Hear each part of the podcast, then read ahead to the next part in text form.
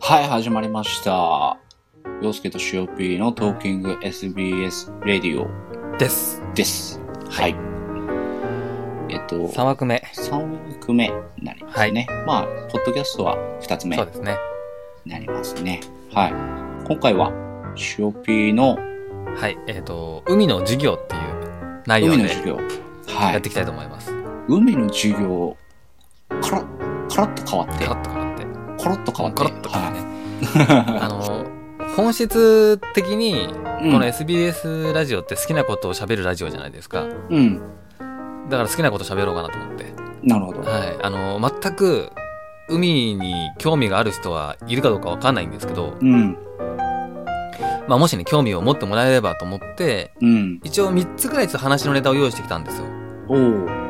まずちょっと、洋介さんに聞きたいのは、うん。海って、どんなイメージですか、海ってどんなイメージですかって。どんなイメージを持ってますか海いうん。や、広いなって。 歌か。大きいなって。その、例えば、僕、うまあ、ダイビングとか、サーフィンとかするじゃないですか。うん。それで、海のイメージが変わったんですよ。あ、そこからそこからです。やり始めてからそうです。。へえ。それまでは、やっぱりう海んイコール海水浴じゃないですか。あ、確かにそう。で、海ね海水浴っていうと、うん。なまあ、夏に海に行って、そうのん沖にはこう網が張ってあってそれ以上先に行っちゃいけませんよっていううのがあっん。て、そうそうそうそう。うん。なんかこう海は暗いイメージがあるし、うん。まあ、魚とかもね、まあ、アジとかさそういうイワシとかそういう感じでしょみたいなじなる地味なイメージだと思うんですようんあ、う海の生き物が好きです。あらコメントが。ちょっと本当ですかはそれについてまた詳しくお話ししたいところなんですけ どそうそうでそういうイメージだと思うんですよい。うん。で、沖に行くのが怖いとか足がつかないのが怖いとかってイメージがあると思うんですけど、うん僕もその海水浴とか行ってた時にうん。沖に行くのはやっぱ怖かったんですよおー足つかないじゃないですか、確かにね、怖いよね。どんだけ深いのかもわからないしそこ見えないし、まあ沖縄とかね俺あの、な、なんだろう。あの、船でさ、はい回ってくるじゃないその監視的なさ、はいはいはいはい泳いでると。はいその船が怖い。引かれんじゃないかみたいなそうそうそうそう。なるほどなるほどうん。そんな監視が来る船なんかありますよくあります海水浴で あるよ。結構、結構な、あの、沖近くまで行っちゃうと、その船で戻される。へえ、まあほら、あの、ボディーボードやってたって言ってたな。はいはいはいそその時に。あうん。あでも今多分ライフセーバーがうんそのちゃんと見張ってるんだ。そうです、暴動で、もう、来ますね。おー船っていうよりは。そうなんだ。うん。ススクリューは怖いですよね。怖いよね。怖いい。ですね。そう。だから、へそっちの方が怖い、みたいな。え。そういう海水浴場に行ったことがないかもしれない。ああ、場所にもよるのかな。かもしれないですうね。ん。そう。で、その足がつくなつかないところに行くのが怖いとか、ううん。ん。あるね。なんかこうどう、ど先がどうなってるのかわからないってうんいうイメージだったんですよ。うんまあもちろん沖には行きましたけど。うん。で、ダイビングを始めて思ったのが、うん。もう元から足がつかないところを潜っていくわけじゃないですか。うん。で沖に出るっていう感覚がうん。慣れてくるんですよ。ああ、確かにそうなっちゃうんだろうね、きっとね。うん、うん。その普通にビーチからポトポトポトポト歩きながらうん。足のつく範囲で海水浴って遊ぶじゃないですか。うん。そこで楽しむ、楽しむ。うんまあ、ちょっとこう沖に出てまたもうすぐ戻ってきてっていうところなんですけど、ダイビングが沖に出ないと話が始まらないの話で始まらないからね。で水深5 6メートルまでストーンと潜っていくわけじゃないうですか。ん。でやっぱりマスクをして海の中を見てみると、うん。やっぱ海って中見えるんですよね。うん。であこんな地形なんだとかこんな深さなんだっていうのが分かってくるとうん。海の中ってこうなってるんだっていう海水浴のイメージからうん。ガラッと変わるんですよおー。でカラフルな魚もいますし、うん。もう見たことのない世界が広がってるわけですようん。であ海水浴だけのイメージだけで海を捉えるのはもったいないなあ、なるほど。もっと奥深くまで。そうですていやろろうんとな側面のその海を知らないとちょっともったいないなっあて思ったので、ーうん。あじゃあ好きなことを喋ろうって思って今回のそのトークに選んだん海のです授ね業。。うん。で、一応3つお話ししようと思ってるんですよ。うん。一つは、まあ、ざっくばらんにね、うんあ、の、こんな変な、うん。 えー海の魚の名前があるよっていう。さかなクンか。そう そうそうそうそう。ギョギョギョみたいなね。ギョギョギョみたい そうそう。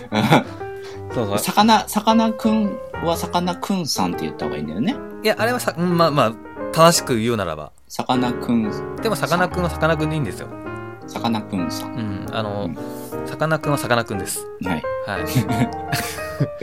そうそう。で、うん。えっ、と、まあ、その、面白い魚の名前うん。の紹介をしようかなっていうのと、はあと、ちょっとサメについて、い。サメについてう。ん、なんか、海水浴イコールサメが怖いっていうイメージがあると思うので、そうだよね。今年もほら結構さ、ありましたサよねメがあったよねう。ん、うん。で、それもダイバー視点で、んどういうふうに捉えてるのかっていうのをちょっとお話ししおようかな。ーなるほど。それは興味津々丸だねあ。本当に真摯なんです でう、ん最後は、まあ、僕が、ちょっと海外で、うんそのダイビングをやってる時があったんですけども、ー3ヶ月ぐらいうん。海外に行ってて、うん。で、そこで、海が生きてるって、初めて自分で感じたことがあったんですよ。海が生きてる。うん。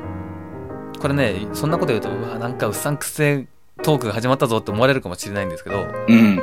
まあちょっと30分でね、それが全部まとまって話せるかどうかわかんないですけど、うんまあできたらその3つを話していこうかなと。じゃあその3つ。うん。そうそう。じゃあでまず一発目は、はえい、っと、おうん。こんな魚の魚の名前。名前。例えば魚の名前って何してます 鮭。あ、しゃ、鮭か。よりによっ て鮭。まあ鮭と鮭か、あまあアジとかね。うんそうアジマグロだ、カツオだとかっていうところだと思うんですけど、うん。トビウトビウオね。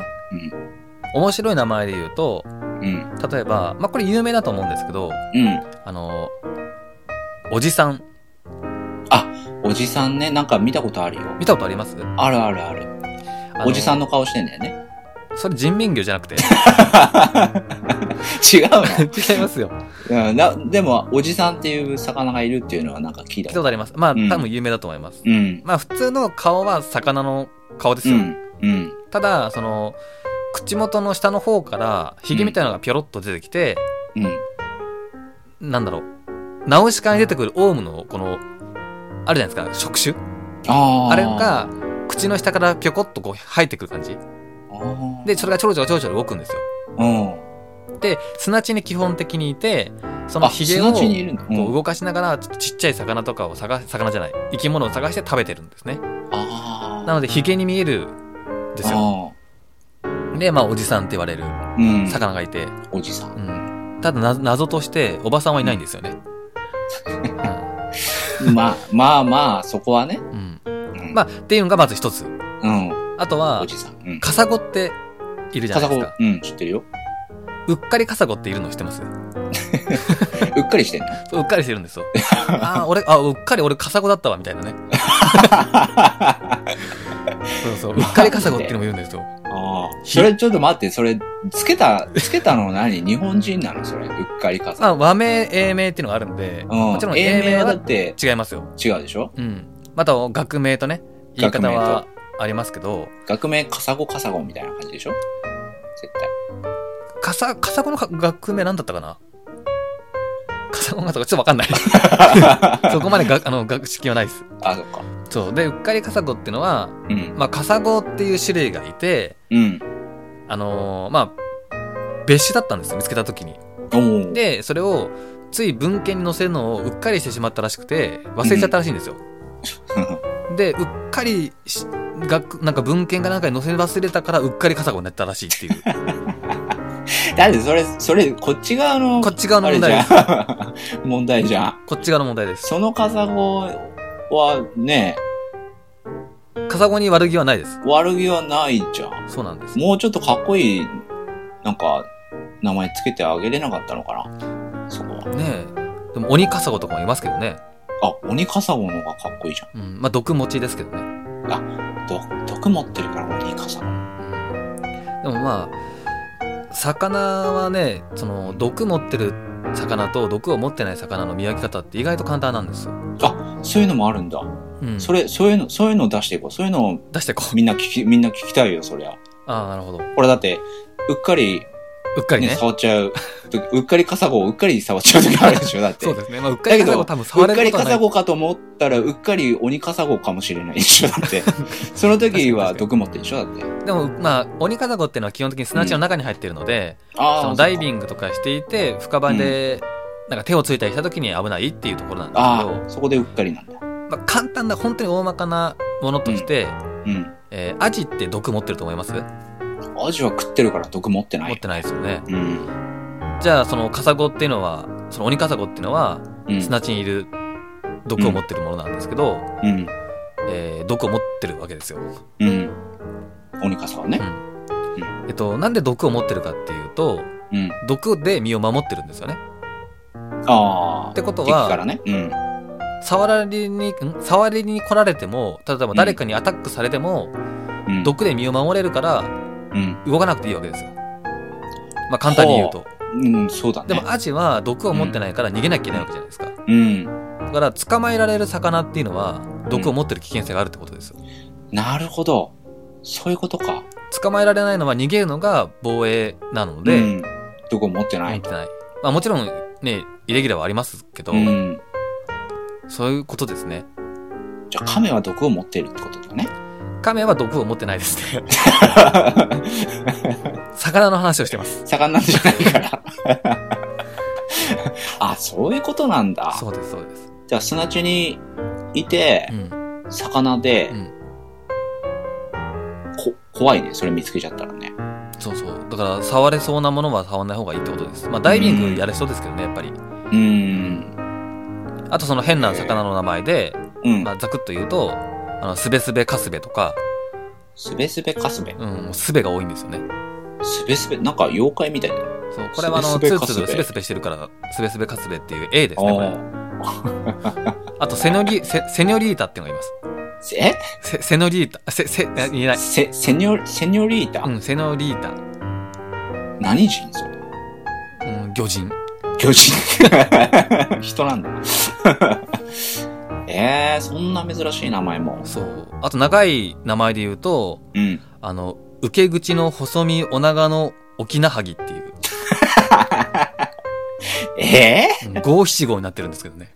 ー、えっていう長い名前の魚ー、もないます。も何それもう一回。う一回行く、うん。えー受け口の細身のお腹の沖縄萩。大丈夫皆さん聞き取れてるこれ。っていう、まあね、魚の名前。前を知るだけでもちょっと、どんな魚なんだろうって興味持つじゃないですか。あ、あれ知ってるよ。竜宮の使竜い。宮の使いはね、それもやっぱり面白い名前ですよねう。ん。うん。あの、深海魚だっけそうですね。だよね。うん。あの、地震が起きる前とかに出てきたりとか。そうそうそうそう。あの、ちょうちんあんこうじゃなくて、ちょうちんあんこうじゃないわ。あの、キアンコウっていうあんこうの仲間とかも深海魚なんですけど、うん。たまにダイビングで見れたりするんですよ。えー、あ、そんなところまで潜るタイミング。そんなとこまで上がってきてくれるんですよ、ね。あ、上がってくるんだ。まあ、その捕食であったりとか、うんその冬場なんですけど、うん。あのー餌のためであったりとか、産卵のためであったりとかすることでうん上がってくるんですよ。それで上がってくるんだ。ああ。で、たまたま見れると。うん、でもちょ、あの、あんこうってすごいんですよ。本当にあれ、提灯についてんちょうちんついてるのはそれこそ本当の深海魚です。ついてないのが、あの、キアンコウっていう、キアンコ。うん。まあ、あんこうの種類もいっぱいあるんですけど、うん。一般的なイメージ、ちょうちんあんこうっていうのは、もう本当の深海の魚。うん。で、あんこう、あんこう鍋とかってあるじゃないですか。あんこ鍋。うんあ。れはちょうちんあんこうではなくて、うん。そだのきあんこうとかそういっきあんたこうあんこうですね。からで、でかいんだよね。でかい、でかいです。なんか、あの、なんか気持ち悪い感じの。そう。でかいし、うん。あのー何でも食う。ああ。腹を開けたら鳥が出てきたとかね。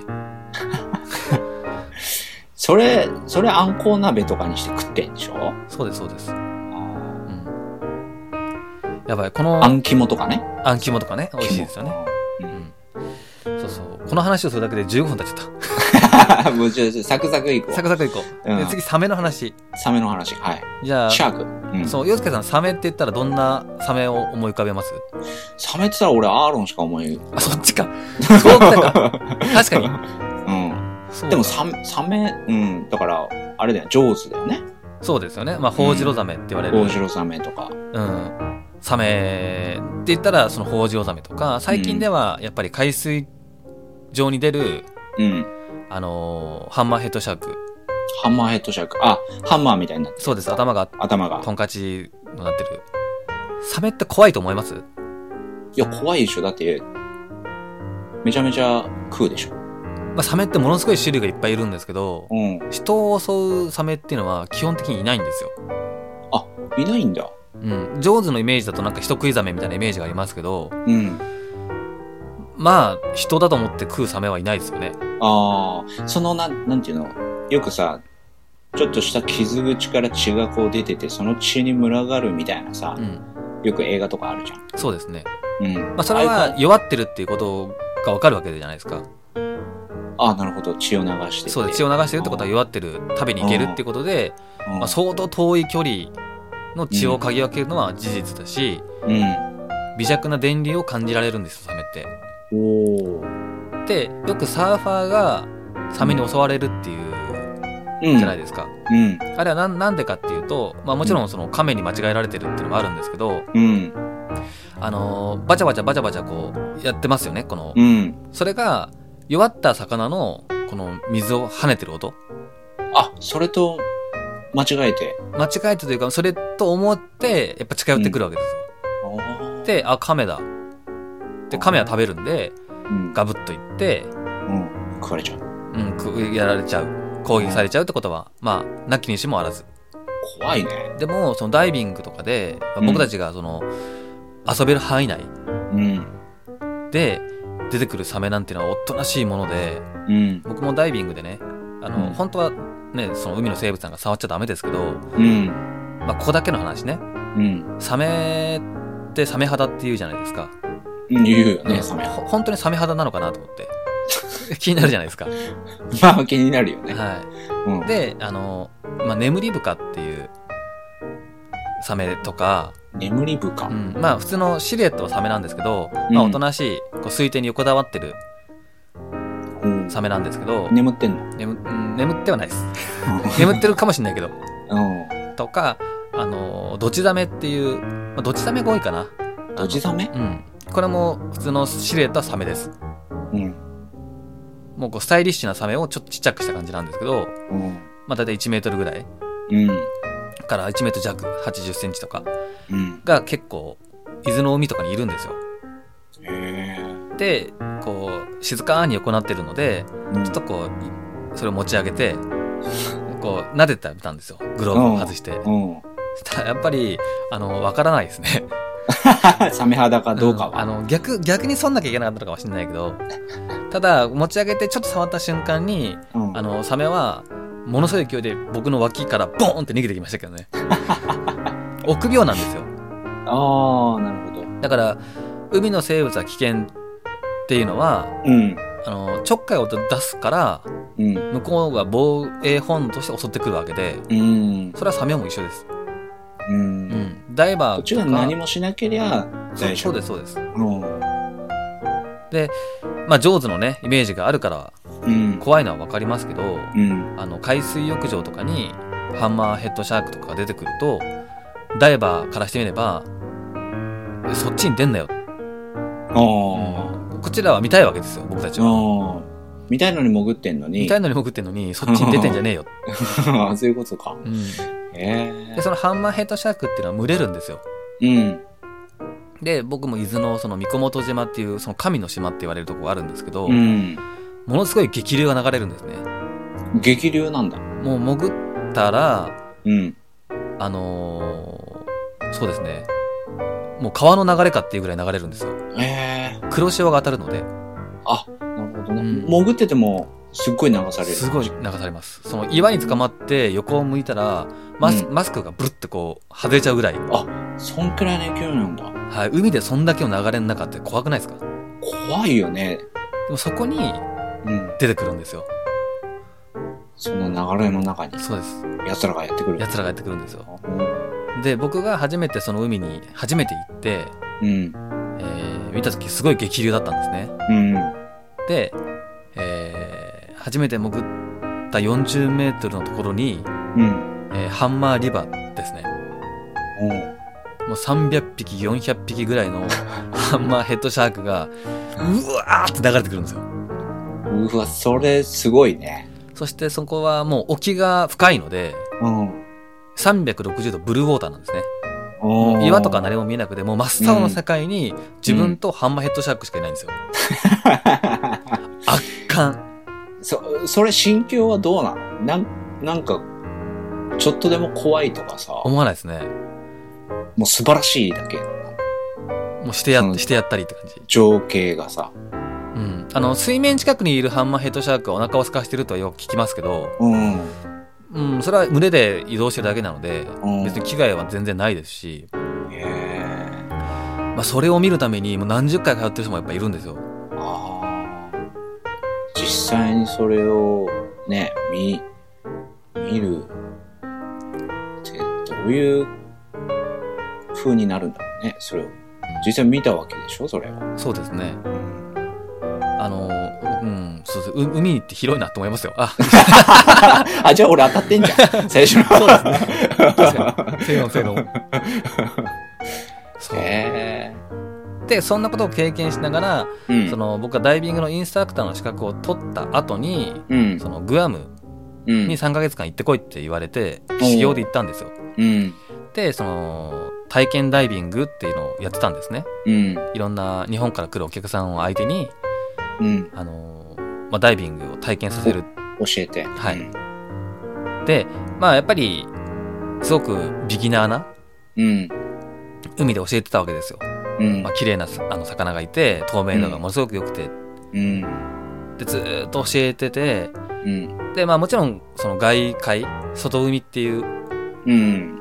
ところに船で行ったりもするんですけど、うん。うーん、やっぱりすごい海があるわけですよ、その海外には。あいやー、あそこ行ってみたいな、ここ行ってみたいなと思いながら、あ。やっぱりなかなかそう、僕も仕事で行ってるんで、うん。うん。できないじゃないですか。うん。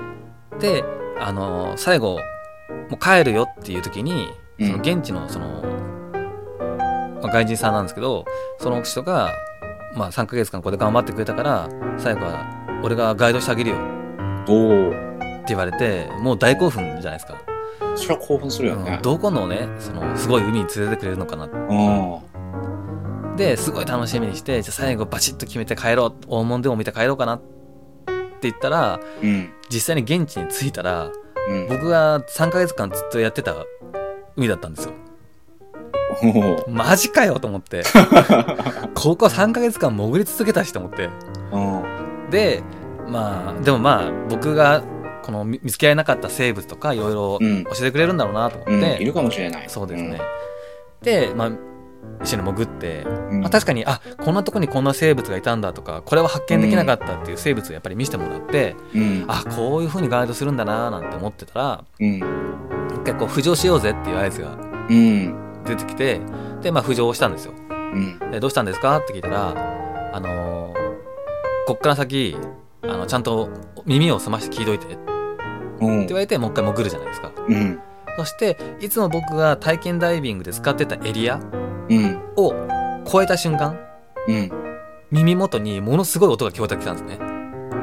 バチバチバチバチバチとか、うん。カチカチカチカチカチみたいな音が一気に流れてきて、ええ。で、どこから聞こえてくるかわかんないわけですよ。で、キョそロのキョ人ロ。が耳元でなんか鳴らしてんじゃなくてそ。れ変態ですね。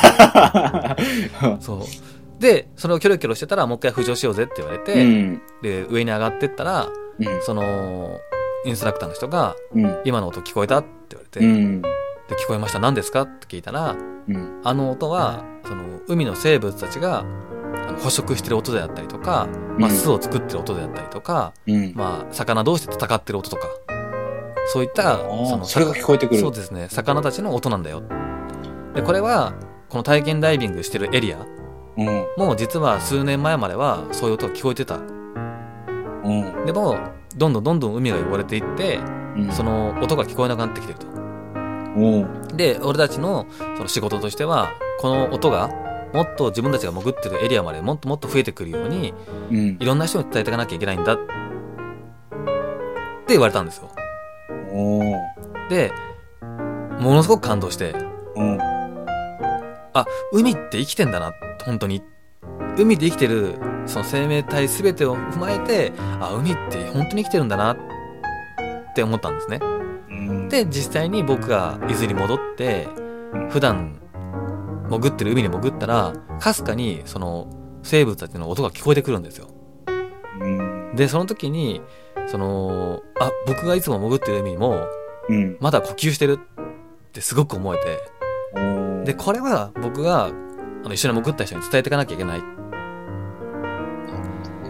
って言ってあの結構僕がダイビングのインストラクターをしてる時に伝えたんですよおーであくまでも僕はダイビングをやってる人には伝えられるけどうん海水浴をしてる人っていうのにはやっぱり伝えきれなかったりするんですよねまあ確かにそうだよねだからあこれはいい機会だと思ってうん SBS で話そうと思っておーちょっと時間が短いんでね全然こうはしょっちゃいましたけど、うんあの海の授業という形でした残りへー3分、あ なんとかまとまっいいた話だとかコメントをいただいてますけありがとどうございます。じゃあ俺も深いってこう直しておけばいい、あ、ありがとうござ深い います。よかった。うーんじゃなくてよかっいやでもじそうそうだね、た。うん。その海がまあ生きているっていうお話でしたけれどだからやっぱりその海にタバコをポンと捨てたりとか、うんものすごく見ててイラッとするんですよね。あ何してくれてんねんってやっぱ思うんですよ。あそれはねまあ人のマナーとしてね、うん。タバコのフィルターってなくならないんですよ。あそのまま残るってそうです。ビニール袋とかもそうです。ああ確かにそうかもしれないそう。あの、海に帰るんだったらいいんですけど、うん人間の作ったものって海に帰らないんですよ。うん油もそうですけど。うんだから、それは細心の注意を払わないとうんいけないよっていう話です。そうだよね最後ちょっと真面目な話になっちゃった。真面目な SBS にこれどうしてくれるんだ まあ、結果、海は広いってことです。俺当たってんじゃん最初に そうそうそう。 あの一言でもう全て終わってた。でもねやっぱもともとそのねあるものでしょ、うんそれをほらだんだんさね自分勝手に汚してきたのが人間であってさうん。だから今もう一度それをちょっとね気づ気づいたところからさ、そうですね。うん、で、次に自分が海に行った時とか、まそあ、うそうそう海に行った時に、この話をその友達とかにね、ちょろっとこんな話聞いたんだっていうのを言ってもらえると、うん嬉しいなっていう話です。うん、その話が広まってねそうです、そうです。うん、っていう話。そうすれ。ば俺んちも綺麗になるっていう話いそれは無理かもしれないけど、や回り回ってさ周りもあっそのてね。うん回り回って俺ん家からなんか魚の声が聞こえるよみたい なさ話になればさそれは、それは都市伝説にならないそういうことじゃないああなるほどね。はいいやでもいい話でした、ちょっと時間がもうちょっと僕は怪しい気がする。何分ですかあと40秒ぐらい、あ、なるほど。うん、じでゃあす今日も来ていただきまして、はいご視聴ありがとうございましたですねもう次回ポはッ、ドキャストをね、洋介さんが何をうん話すのか楽しみですよ。次回まあちょっと考えておきます次回ね、リクエストとかもね、もそうですね、あれね。ば、うん、こんなことをあの話してくれって言われれば、あの、何でも話しますので、はい。はい、よかったら、ください。はい。あと、あの、皆さん、ありがとうございました。あと10秒、はい、ありがとうございました。お疲れ様でした。ありがとうございました。